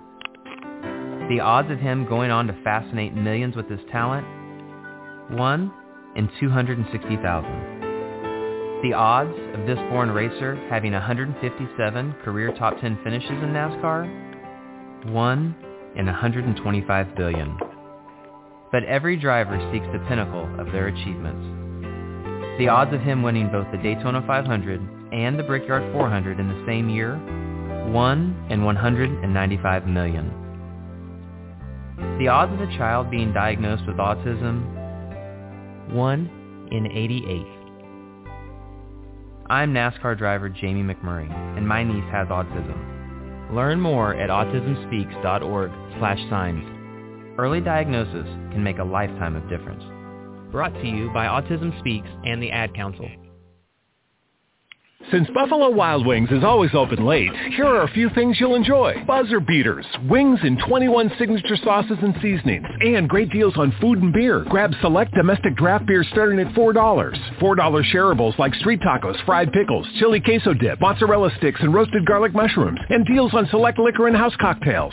Phew, that's a mouthful. Catch all of the late night action. Buffalo Wild Wings. Wings, beer, sports. Offers and participation vary. Please drink responsibly. Void where prohibited. You're listening to the Resistance Hour with Dr. Larry and Tom Donelson on the Batchelor News Radio Network. And uh, you were in, you were almost in mid sentence, Tom. Why don't you want to finish that thought? Well, like I said, what I really, what I want you know, you know, you know, you know, the, you know, the doctor kind of comment on Yeah. is a lot of parents. I'll bet you quite a few parents were getting a first look at what was being taught, or what the style of their teachers were, or and I was just always kind of com- you know, did what kind of comments did you get saying, I didn't know this was going on, this is good, this is bad. You know, what kind of comments were some parents telling you based on what they were actually observing for the first time? So I would tell you the number one complaint last year when parents were observed was the concern that the curriculum uh, at all grade levels lacked rigor. Right? It wasn't. It, it, it didn't seem like the students were being demanded to do a lot. So you know, especially at the elementary level, it felt like we were not doing any science. We didn't do a whole lot of social studies as much as we normally do when we're in class. We spent maybe more time on the math and the and the reading because of the limitations of Zoom and this and that. And so the biggest concern I had was, look, they're not covering XYZ material. It's just not being done. And in, in some of that panned out. Like our science scores for the standard of learning exam across the state were pretty bad. They were pretty bad. And um and in our county that you know, we, we struggled with those as well. And and math was just you know, even though we spent some time on math was really challenging. The the scores were really bad. So the number one complaint I got and, and so I, I think, you know, were there people unhappy with the way that um teachers were delivering education. I think there was just a concern that they felt like, you know, my kid's really not getting it, they're not learning it, it's not working. Um, not so much on the actual material, other than, the, like I said, the rigor. I didn't get any emails or complaints again in the social studies department or on how we're teaching a specific history lesson or or something. Um, you know, I think you know, not that not not not not at a level that I was worried about. No, and and you know, and you bring up the point. So so now last year, right? We had people watching what happened. Is it a good idea to send parents into classrooms to watch teachers teach? Um, you know, I, I think that's disruptive. I'm not sure that can be. I'm not sure that's necessarily helpful. Um, you know, I, I do recognize so so so where I my, you know where where I may have a passion, right? Like I I feel like sometimes, boy, they could be teaching this math in a much easier way, right? They, I don't know why they're complicating it or why they're not doing it this way, and I wish I could be in there to watch this and do this, you know. Um, so just on the on the math level, right? And so I can understand how folks might say, well, I'm not sure I like the way the teacher's presenting X, Y, Z in social studies. You know, it seems like it may be coming from a biased point of view. Um, I don't know how we get out of that in a country as large as ours and with a curriculum as vast as ours and with a liberal education like we're supposed to be delivering. I don't know the answer to that. Well, one thing Well, you could do, just you, could- you could require that that if any any visitor in the classroom uh, be uh, maintain their silence. Sure. You know, uh, when we did that in, in uh, college work, we we, we allowed uh, observers to come in. Sure. But it was strictly uh, it was strictly But- enforced that uh, that they were not supposed to speak up and they were not supposed to uh, disrupt the class in any way. They did they did fill out a questionnaire at the end. I mean afterwards, and in fact uh, that led to many. You know, when I was a dean, for example, that led to some uh, pretty spirited uh, meetings, but they were not in the classroom and the kids were not per- present. Right. Right. All right, Tom, is this something that you've seen elsewhere being done? Yeah, I you know, I've not necessarily seen it done per se. I've not heard it as of yet. Right. Or I, I hear more or less people going to school board m- meetings. Yeah, no, no, no. But uh, you know, I, I'm going to put this on a list But to not- look up to see if this is something that's done anywhere in the country as sort of a oversight compliance kind of mechanism that would include Yeah, parents. I think that's that- an interesting yeah, point. that- you know. Yeah, because here's the deal. I mean, the, you know, like I say, because they've already seen it with the Zoom, Right. and you've got, and you, and the comments are coming back to your point. You know, I, I wish we could have done this more regular. You know, something was Right. missing. Now, whether it was missing because of the the Zoom and, and Yeah. between doing somebody at Zoom and doing somebody in the classroom, I don't know. But let me throw the question back to you as a school Well, board member. well, you know, I I, I Uh, think what yeah the, the what what what I think we saw last year, and, and if you ran Yeah. parallel examples, like we have some virtual classes that have been virtual for many many years. So you could take a virtual statistics class. Those students and those teachers and those classes continue to operate as well as they did in the past. It was everybody who got thrown into something new, having to develop a curriculum to deliver online was just incredibly challenging. And it was not so much the teachers, it was just the system failed. The pandemic created challenges. Whereas the people who had been doing this for years, right, they figured it out. They, they had it figured out. They knew what to do. And so some of those teachers who were then asked to teach, okay, a calc class, much easier were able to, to do that. Um, and so it's just just like anything else, right? If you've been doing something, you get better at it. And for the first time, we all got thrown into it. And uh, so I, I don't want to say that it can't be done. I'm just saying it just failed miserably last year, and um, we can't ever go through that again. That was hell. Well, okay, well, yeah. Well, let me ask you this question: As a school board member, Yeah. have you yourself been an observer? Have other members of the school board been observers going in? Uh, say, let's you know, the curiosity. Right. I know, I, I know you have a job to do, but have you ever had that Yeah. opportunity, or have you ever thought about, God, I would love to just go back and just see what's going on in the math? So you know doing. that that's that, that's that's a great question. I haven't done it. I've been invited into classes to speak, and then I'd watch sort of what's going on until they get to my my part about it. I haven't gone in to observe. Typically, to be honest with you, Tom, I I I have uh, the course the classes that I would like to go and observe and that I've asked in the past and may have you know jumped in real quick are the ones where I knew someone was doing great work, right? Like we had a teacher Yeah. of the year. Like okay, let me go see wh- why were they the teacher of the year. Um, you know, I, I those are the kinds of things I did. I can tell you, teachers and principals don't like board members coming in and snooping around, right? That's not, and and as you point out, that's what you'd like to see because I think that adds a level of accountability that you, I Yeah. think you feel like you you maybe that the public feels like they demand. Um, Yeah. and, well, and maybe the thing these, is, you're the elected. yeah. Yeah. You're, you're Yeah. elected to do. I mean, to do. Right. That's part of. Right. To me, as a school board member, it's you know, if I was a school incumbent I- incumbent I on us do to do something like that. Yeah. something and just sit back and say, okay, what are you guys doing? You know, what do you need to do? What do you don't need to do? You know, what's the theory behind this? Because math is. Right. I, I'll give you a, a story. You know, it- it- because this did happen. You know, my oldest, you know, my daughters. This is when they were in elementary school, and they started falling behind in math, and I was like, oh, you know, this. You know, we were my wife and I were like, you know, what the hell? You know, what's going on? You know, Mhm. And so, and she went into like the past second grade, they went into third grade, and she was like a, you know, they were way behind. And we finally went in and said, what, how the hell could this happen? What's going on? And she says, well, I mean, she came back and said, well, the person who taught you, you know, was using an inferior, inferior methodology that was designed for less talented people than your daughter. In other words, she basically spilled the beans. You know, the teacher sucked. Yeah. That's a, you know, a, a nice way of putting it. You know, kind of, uh, only she was a lot more diplomatic than I was. But it, it would have been ahead, you know, but these are the kinds of things now, if you have a situation where, I mean, like she said, everybody who was with this teacher, I had, to, and she had, to, and my daughter ended up having to play catch up, which she did, because she had a very good math teacher in third grade who caught her up. And, Right. And, and she ended up exceeding at the end of the year, but still, this was a methodology issue that, you know, I would, you know, we went to the, you know, and said, what the hell? Explain Yeah. this to us now. You know, Right. I mean, we could have had one or two. I mean, if she had one more, or two or three more years of this, it would have been, you know, Katie barred the door. Right. And it- Right. Yeah.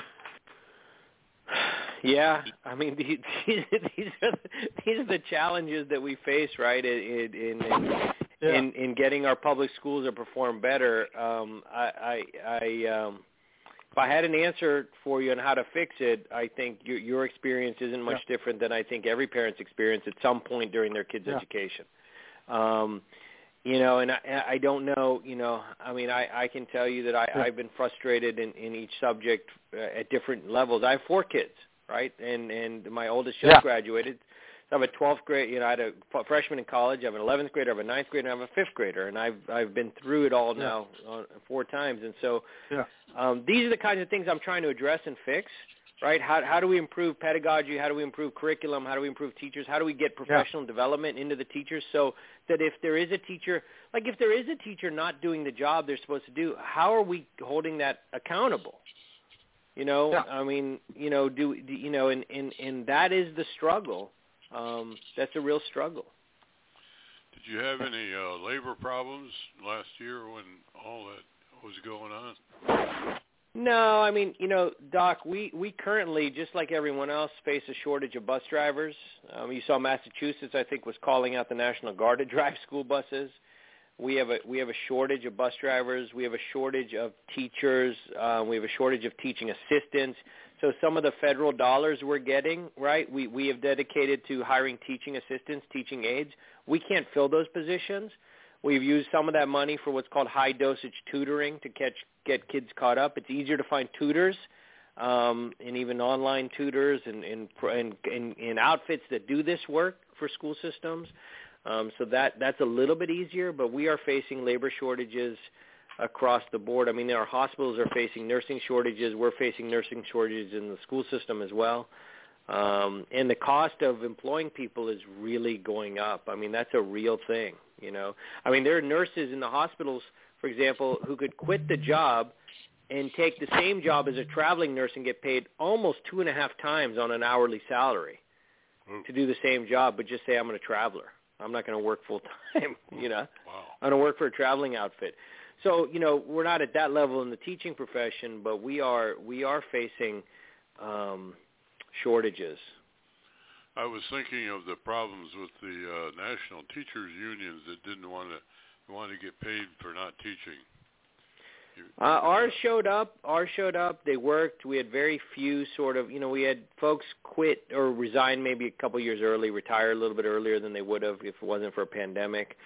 Um, it, I think there is a there is a concern that the pipeline is going to be smaller for people going into teaching. But from a union standpoint, uh, you know, we really didn't face anything. We have given, you know, significant raises for the last five years. We're the lowest paid teachers in Northern Virginia area, so we've had a lot of catching up to do. Um, but we, we haven't faced it yet. I, you know, I'm not sure, you know, we're out of the woods. I mean, it was a tough year, and so teachers are like, you know, I've had it. I don't want to go through this again. So there are some people who are saying that. Um, but we haven't seen it yet. I mean, you know, Virginia continues to be a state that um, um, we haven't seen that level of uh, uh, teacher issues or labor stuff. Well, hold that thought. Uh, we're uh, you're listening to the Resistance Hour on the Batchelor News Radio Network. Go Caleb! Come on, hit a homer, Jesse! Let's go, guys! Hey, did you guys know that kids who play sports earn more money when they grow up? Of course.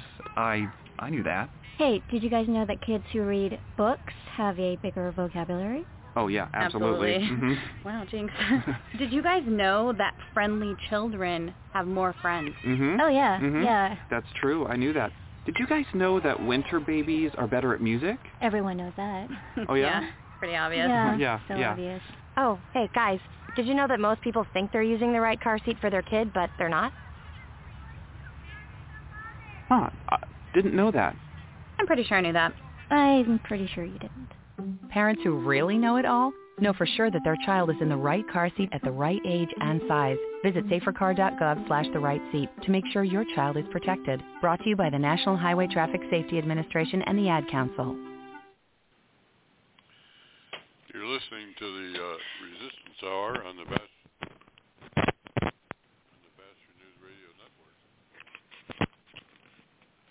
Uh, uh, uh, I'd like to have you uh, tell tell the audience uh, some of the um, things that you were telling. We were talking about uh, when we got together a little while ago regarding. I was really pretty surprised when you I asked you what your main problem was, and you said it was it was a problem of uh, what did you call it? Uh, Oh, over quarantining? yeah, Yeah. So I think the biggest challenge for this year for school divisions across the country is managing how best to quarantine and who to quarantine and and um, um, how many days missed students have of quarantining. So, you know, this is sort of this year's version of whether we open or close schools. You know, that fight's over. We're all in. We're all open for the most part. The question now is how do we keep the kids in? How do we keep them first from contracting COVID? We don't we don't want that to happen, right? So we we still do the mitigation. We're still doing the masking, but but but at the elementary level, for example, you know, we we in the first couple of weeks of school, we had to quarantine about 500 kids. Um, I think last week we were higher than that. We might have been close to a thousand. And the quarantining rules are such that you know, um, if you haven't been vaccinated and you're told to quarantine around day five, you're allowed to get a test. If you test negative, you can come back in around day seven. Um, if you don't test, you come back in day ten. So at a minimum, you're missing five uh, actual business days or five days of school, right, on a seven-day quarantine. That's a whole week, and, um, and it's just a lot, and and that's the challenge. And then how do you deliver the education to them when they're at home? You know, we we can't. It's very hard to run a concurrent class. We saw that last year; it didn't work. Uh, we're sending work home. We're having office hours, but you know, how can we reduce that quarantining? And are the rules for quarantining appropriate? Is what the CDC putting out you know, appropriate. So what, you know, I, I had mentioned to you, there was a study that said, you know, of the students who've been quarantined, only 2% turned positive. Well, if that's true, do we need to have as strict of a quarantine procedure as we do? Or maybe we should do a test to stay policy where like on day one or two you test, and if you're negative, you get to stay rather than test to get back in. Um, and so we have to look at programs like that, we cannot continue with this sort of um, uh, what I would call over quarantining, which is really concerning to me because it's a lot of days missed for kids. Can I, yeah, can I follow up on the point uh, because uh, don't, you know, because here's the question I'm gonna have because you're a physician, so Mhm. you'll understand this. But a lot of these tests, like these P, know, the PCR, that I, I guess Yeah. maybe the question I would throw back: Are they being tested? Do they have symptoms, or are they just being tested and it shows up? Right, right, right. So, so I mean, if you're quarantined, you you know, and you want to get back in early, we test you. So we're not doing testing as part of any of our school protocols. Right now, we don't test. So if a kid comes, if the kid is uh, known positive, he you know he goes home, he gets sick, he gets tested, he's positive. He reports that to the school. The school then takes a look at basically if they're masked.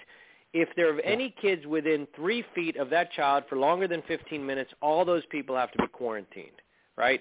Uh, so that's sitting at the lunch, sitting on the school bus, uh, maybe if you're right next to them in the classroom. Those are the kids being quarantined. So maybe for every one kid that gets positive, you know, at an elementary level, if they're strict on seating charts, maybe it's five to seven kids get quarantined.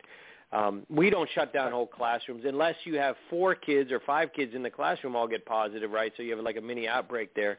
Then I guess we shut down that classroom, and we we've had to shut down a few classrooms this year, um, and, and that is concerning. And so, but and then when we do shut down a whole classroom, that teacher then reverts to virtual, go back online, and everyone's in the classroom online. So that that that that's something that does seem to work. But but yeah, man, that's we we, we don't do the testing. So the question is. Uh, we've resisted doing testing because it's not practical, it's not cost efficient, and it doesn't give us much information um, that I think uh, is practical in keeping kids in. Now, now I will. I have changed my mind on the sense that I I have no problem if you know if only two percent of the kids you're quarantining actually turn positive. Why not test them on right day one, two, or three, or say the minute you get a symptom, let's test you. If you're asymptomatic, you know you're negative, test, and let's let you back in, right? Because even the chance of you turning positive is going to be so low. It's probably lower than the risk of getting COVID just coming on a normal day to school. You know uh, because we do have a significant number of kids turning positive every day um, in the school system with 91,000. So I, I think the vaccine, when approved for kids, if if parents with their pediatrician decide this is the right way to go, certainly that's going to reduce quarantining. Um, we're, we don't look at. I don't think anyone. I mean, in our area, I don't see us mandating vaccines for that age group. I, I certainly think that it's something that we would highly encourage, but again, it's between the parent their pediatrician Yeah. and the kid. How many of them Well, really get sick? a- yeah. Yeah. Yeah, you know, we had this question goes back. conversation last time, you know, like, you know, so they they get sick, but you know, we did see with the Delta variant that kids so and it's really important to know, kids who were 0 to 4 age group did get a little sicker with the Delta than the regular. So they got hospitalized more, they got intensive care unit more, and they got uh, a couple a few more deaths at the 0 to 4 age group, right? If you look at across the country. Now, if from the 5 to 12 age group, all we saw was that it, the Delta variant was more contagious, meaning more kids got it. They were slightly sicker with it, meaning they got hospitalized at a higher rate, but they did not get put in the intensive care unit at a higher rate, and they did not die at a higher rate than the normal variant. And well, let me ask and then question. Yeah. yeah. Yeah. Can I follow up with that?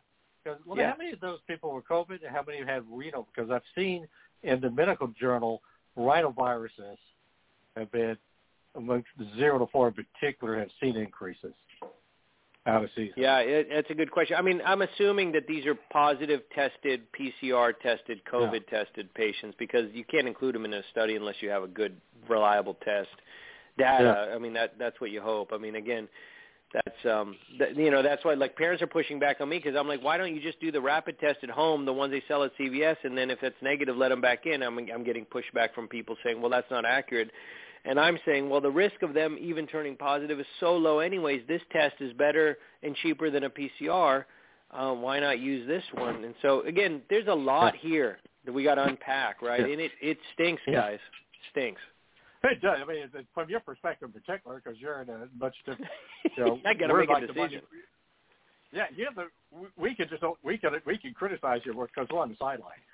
yeah, you're you can opine all day, and and uh, and then when you're when you have to make Yeah. the call, it really sucks. But we're, we're not the ones going to be like. But I guess my question, because to me, PCRs themselves have their own inaccuracy. So if you can, They do. Sounds they like they do. you- Just just like just like any test does. Sure, sure. Yeah. Sounds like to me what you're really saying.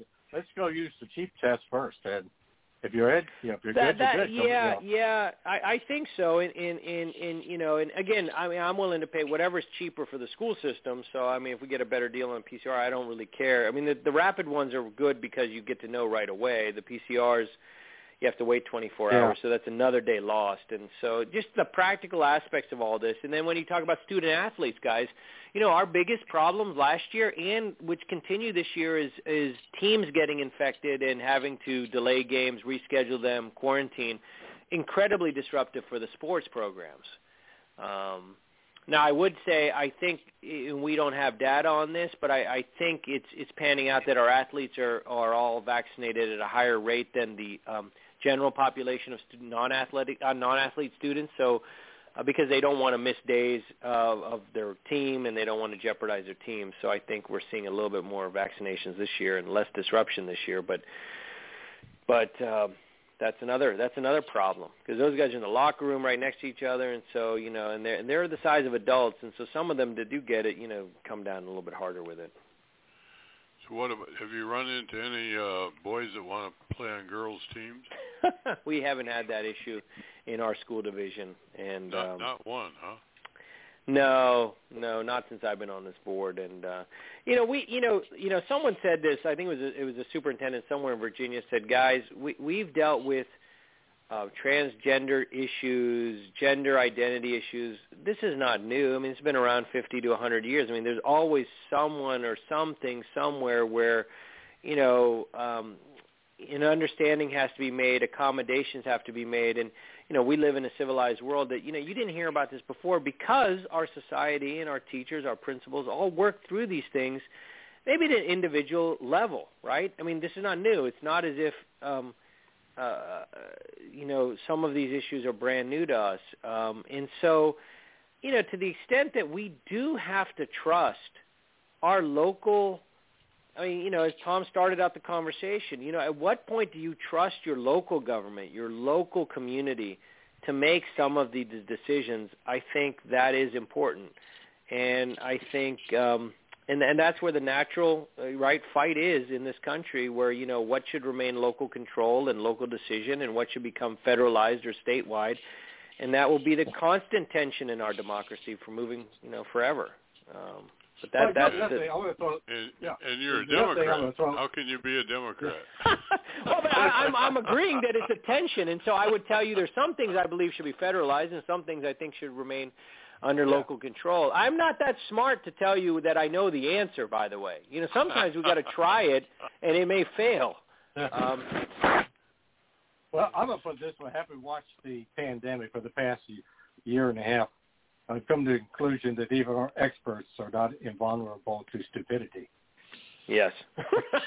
right, right, right, and and that we are dealing with a pandemic of stupid, right, in many ways. in many ways. Well, you know what I'm saying because you know, like I said, I again my, my, education, you know, because I was in the School of Education, at James Madison, but this was the early Oh. 1970s. Yeah, Yeah, yeah. yeah, 1970 76. So Sure. And it was fast. I mean, I'll give you this story. It was fascinating because at the time, you know, Madison was the teachers' college of Virginia. At Yeah. The time. Right. And uh, I don't know if it still is or not. It still was supplies a, you know, between them and Mason, they probably are the largest two of um, supplying new teachers. Yeah. Well, the thing I could I would always remember is I had a chance when I was student teacher compare myself to a young teacher who was like her second year, and she came to me one day and said, "God, you really know your stuff." And we got talking. So I asked her, "How many classes do you take?"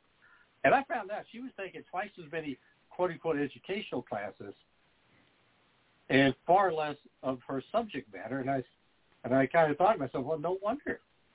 I mean, you're learning about the subject matter while you're teaching it.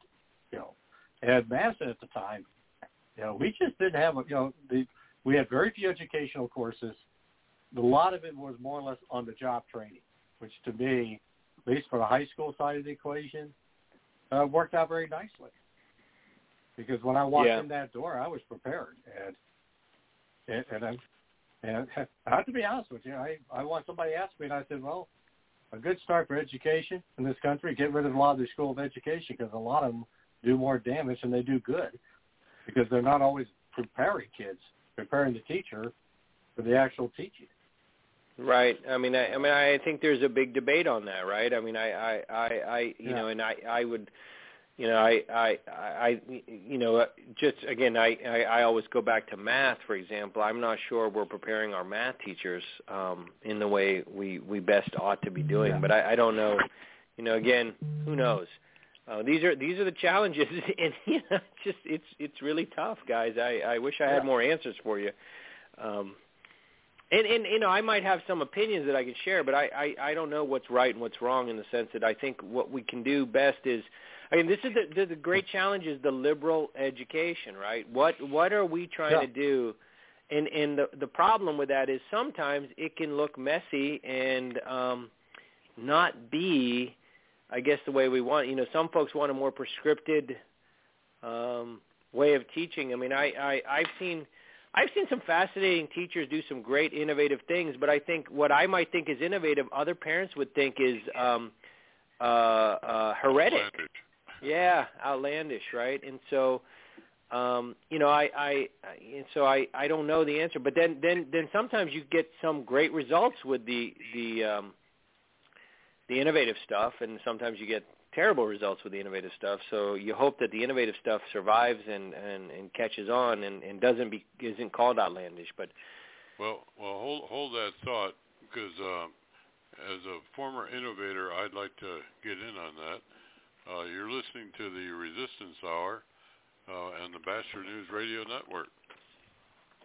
I never Hey, get Dean? My kids don't need more shots. I don't have time. We're all healthy. My asthma's under control. I'm pregnant. I've had the flu. It's not a big deal. My kids are too the old for media flu. is I can fight it naturally. No matter how you build your excuses, the flu can blow your house down. Keep your foundation strong. Vaccinate. Learn more at flu.gov. A message from the U. Napa Know How. The Napa guy knows not to judge a man by his car's multicolored paint job or absence of modern gadgetry. Who cares if it's technically old enough to vote and the windows are powered by the strength of your left arm? Your monthly payment is zero, and it'll stay that way. Because with over 500,000 parts and a little Napa know-how, you can keep anything on the road. She may not be pretty, but she's all yours. That's Napa know-how. Napa Know How. You're listening to the Resistance Hour on the Batchelor News Radio Network. Um, as somebody who's done a lot of experimenting myself, I uh, uh, I am very interested in your reaction to that uh, to, in that last uh, segment there. Right. So you sent me a document about the innovative um, university you created back in the 1970s and, and how you did it, and with the article, "The Fiddler on the Roof." Now I read it because my son is currently the in the ensemble for the local production for Fiddler on the Roof. Oh, really? Um, yeah, yeah. So so I thought it was Good timing, huh? it was good timing, and I thought we were destined to have this conversation because I I was stunned. But there's very similar to what you you posted for the listeners to know that you know Dr. Fedwa came up with a university that um, uh, was innovative, non-traditional, uh, addressing uh, I guess needs of a community and of a student rather than needs ne- necessarily of the I guess let's say the academy or or an educational prescription. I don't know if that's a fair way to say it. I, I don't. I, I but um, in the sense, you know, there's another book written more recently called College Disrupted, which basically, after reading your thing, your your your um, uh, editorial or or your your information, it's almost as if this guy lifted everything you did 50 years ago and wrote it in a book called College Disrupted, which um, I can't remember the author's name. Um, There was a lot of that. yeah. that well, that's good. That's what you wanted, I guess, in the end, right? So that that's. Uh, but you, you're correct. I mean, you you. Um, and maybe you should you should tell the public or the the, the listeners what you what you wrote to me today. Well, I I, I don't want to go into too much detail, but um, I basically had to. I, I started out with with the typical uh, educator's uh, requirement, and that is I had to raise money. so, Right. so I figured uh, the only place that, that that came to mind was the federal government. So I, I'd never written a, a, a, a proposal to the feds before, but um, that was the first of what turned out to be many in the in the years to follow. But anyway, so I I uh, I did I, I wrote this proposal in which I uh, suggested an entirely uh, different uh, model for higher education. Basically, uh, uh, did away with classes and did away with teachers and did away with um, most of the conventions. The first thing I attacked was uh, credits because I never could understand how you could uh, divide knowledge into little pieces called uh, a credit here and a credit there, and um, so we uh, we we we invented something called the portfolio plan, which was very innovative in those days, where we gave uh, college mm-hmm. credit for exterior for experience outside the outside the classroom, and um, and then we uh, we designed essentially uh, a tutorial and uh, community-based uh, educational programs for people who uh, in areas that that they chose. We asked them, well, what don't you know that you that you would like to know, and and then uh, how are you going to find where what, what do you know about it, and how are you going to find out uh, uh, what what it, what you want to know, and how are you going to prove it to us, so on. So it became very uh, it became very very popular very quickly, and uh, a lot of the things that we did uh, were were in fact uh, nowadays are considered pretty uh, pretty standard. Yeah, right. Internship programs, and they call it different things now, but you're right. And we're doing some of that in our high schools.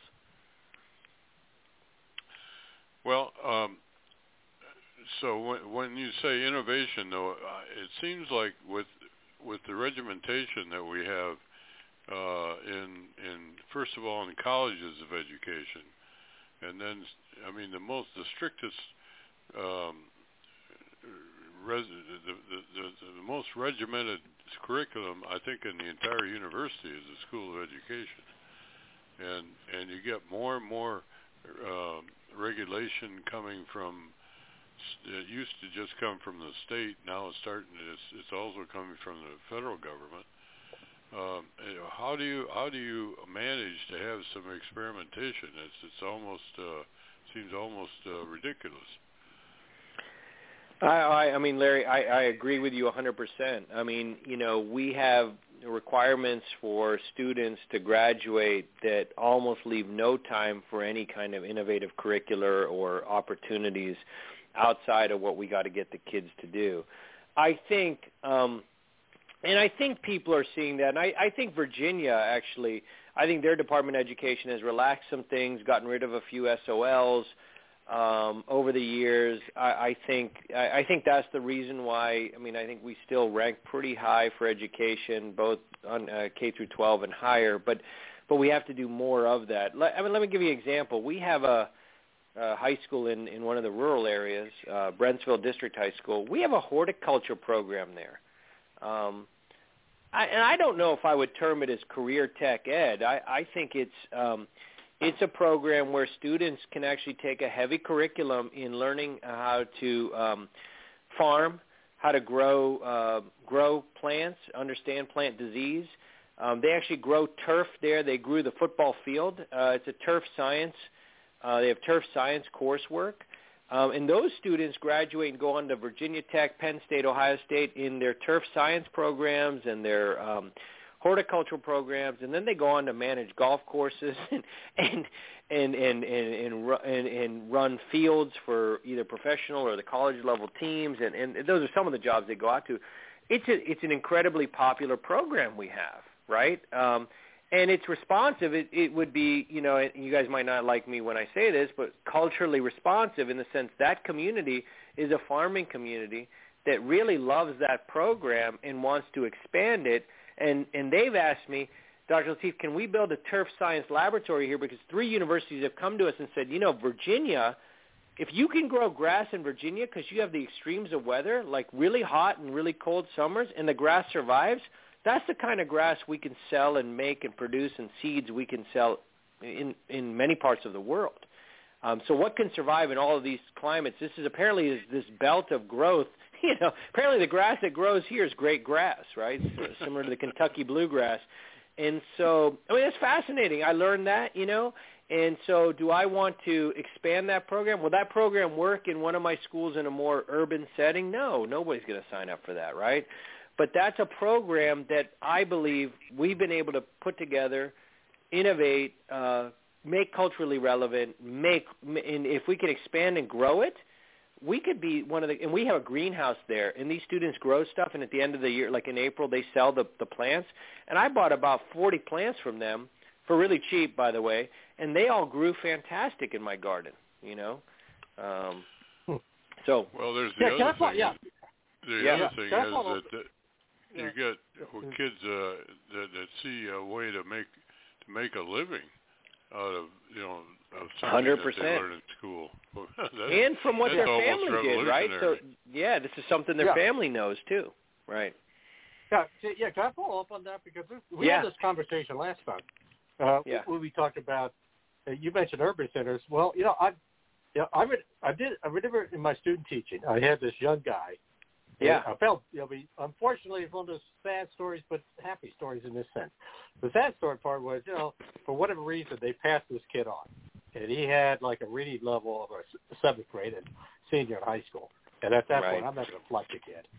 But yeah. one day we got talking, and I said, "What do you, you know?" I said, "You got part time, you know."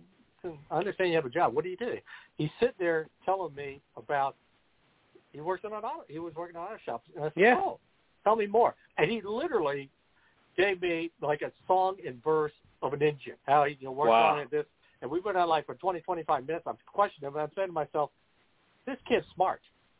Yeah. And you know, and, and, and my question would be is on one side of the equation, there's certain basic things you want to look like math, reading, you know, because these are things that are important, even let's say in a non-college life. But also, you know, these urban centers, there's enough opportunity with where you can literally get plumbing, electricians, Yo, all kinds of yeah. opportunities for those people, and where you don't need to go to college to make a good living.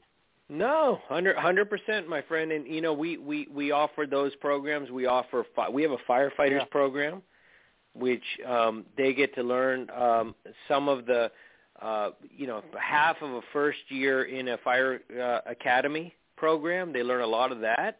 Um, so they get a head start, so they can enter the academy when they finish. We have an aviation mechanics program, where we have one.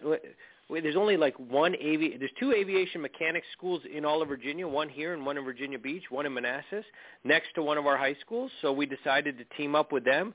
Um, there's a national shortage of aviation mechanics, so we believe we could be a pipeline to, to support their their program. And so they come in and they teach sort of half their first year curriculum with our students in a career tech program, and then when they graduate, our students go on to that school finish, and after like 18 months more, they have a $65,000 a year job. You know, um, I mean, if the, the, the aviation mechanics people told me when you look out your window in the plane, the average age of a current aviation mechanic's over 50. Yeah. I mean, we, we have a problem Well, worldwide.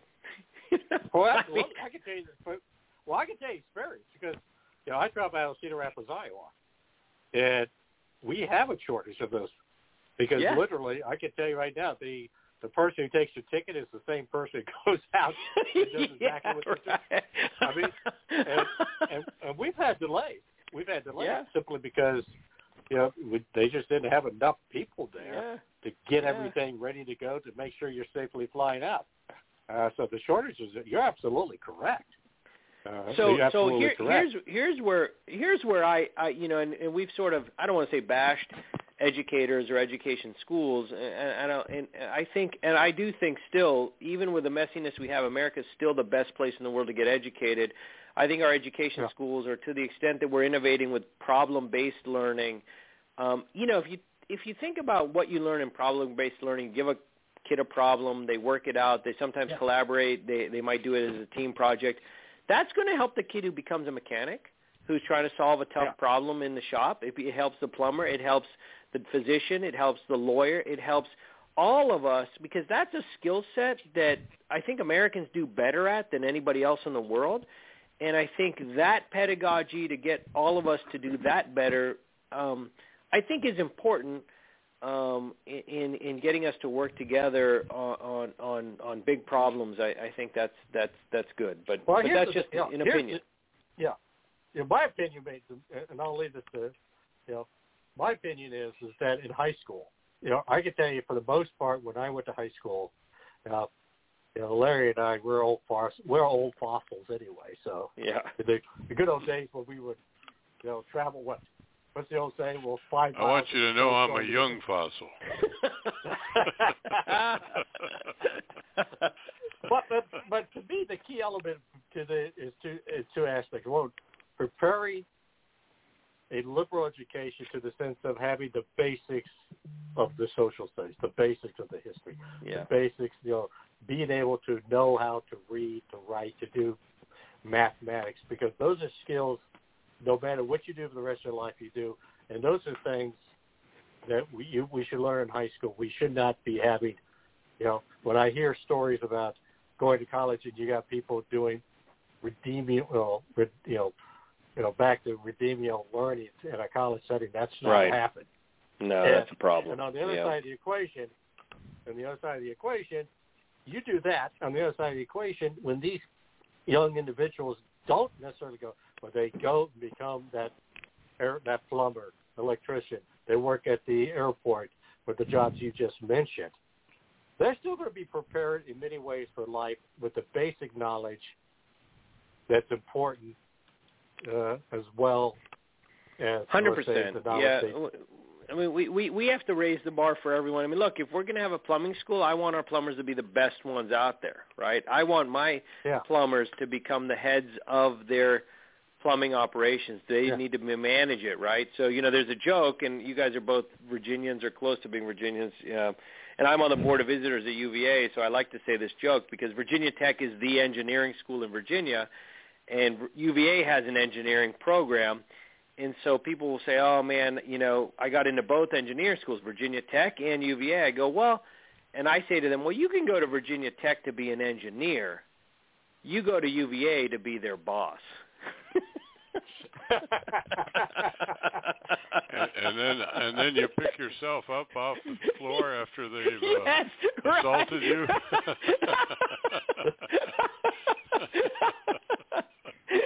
so you know, we I want my electricians to be the best ones in the world. I want my plumbers. I I want our Yeah. students, and so I don't know. That that's that's what, what how I I try to approach the position. But um, I, I agree. I mean, I agree. I just think to me, we still should never lose sight of that liberal education that should always be there and encourage people and say this is why it's 100%. important. Sometimes we, yeah, yeah, we don't always explain to people this is why it's important to know these yeah, basic right. things. You, It's you're so important right. to know so an right. Aristotle and a Socrates to go along with the plumbing. Right, right, and you know, you're, you you're the plumber. The plumbers you a you better you've been happy with are the ones who can explain to you everything in a in a in a in a simple way about what the problem is. They they send you invoices that make sense. The math is right. They they have good you know customer service. That comes from being you know well educated. You know that's the point. Well, the other thing is, what are they going to do in their spare time? You know, you you can you can sit and uh, with your on your couch and watch uh, football all day, or else you can read a book, or you can go play a sport. You know, there- there's the uh, education uh, ought to also be concerned with uh, leisure time. Right, right. I mean, so so so you know, it go, go, there's a um, girls who complete Girl Scouts or finish right and stay in Girl Scouts and, and Boy Scouts is well known, but girls and Girl Scouts, if they finish in high school as a Girl Scout or whatever they accomplish, I don't know what the Girl Scout thing is called. When the boys do Eagle Scout, the Girl Scouts have some equivalent thing. Uh, Girl Scouts, or I think it's even any if you've been in Girl Scouts even two or three or four years, there's a study out there that says they make ten thousand dollars on average more per year and, and um, than non-Girl Scouts, and then they're more likely to vote, more likely to join civic organizations, and more likely to join the Rotary than people who weren't in the Scouts. To the extent that you just brought up, Larry, you want to see people, you know, so I would say contribute to society. Would you want them voting more, joining the Rotary, joining the Lions Club, contributing to society, however best they feel, right? Um, well, they might e- they might even go and become the chairman of the board of uh, education. right, right. Yes, I hope so. Yeah, we need more. Nobody wants this job anymore, Larry. I can tell you, this is the most unpopular job. All you know, this is the worst job in the world to be elected to. I can tell you that. Well, we're just about out of time, and we uh, it went by very fast. Um, we're uh, we're very uh, pleased that you uh, had the time to to talk to us and and get us up to date a little bit because, as uh, Tom says, we're young fogies. Yeah. And um, and we we need a little uh, updating, and I hope the audience uh, uh, appreciated and understood uh, what we were talking about because it, uh, th- this this is an area that uh, really concerns us not only as a uh, as parents and as friends, but also the the the, the uh, future of the country. Hundred percent. You, you guys are right. You guys are right, and and you know, and I and I applaud you all for covering these kinds of topics on your shows. It's uh, it's really important stuff. Well, we we uh, we're even we're so we're so uh, broad-minded that we uh, we even have a Democrat. You're right, right, right, right. and so we're hoping that those plumbers and electricians and physicians and lawyers in their spare time are out organizing for Democrats as well. okay, well, God Phone bless banking, America you know. because we really need it. you guys are the best. I, I really appreciate it. And thanks for allowing me to have the time on your show. You guys are great. Look forward to it again one day. Thank you. Good night. Good night.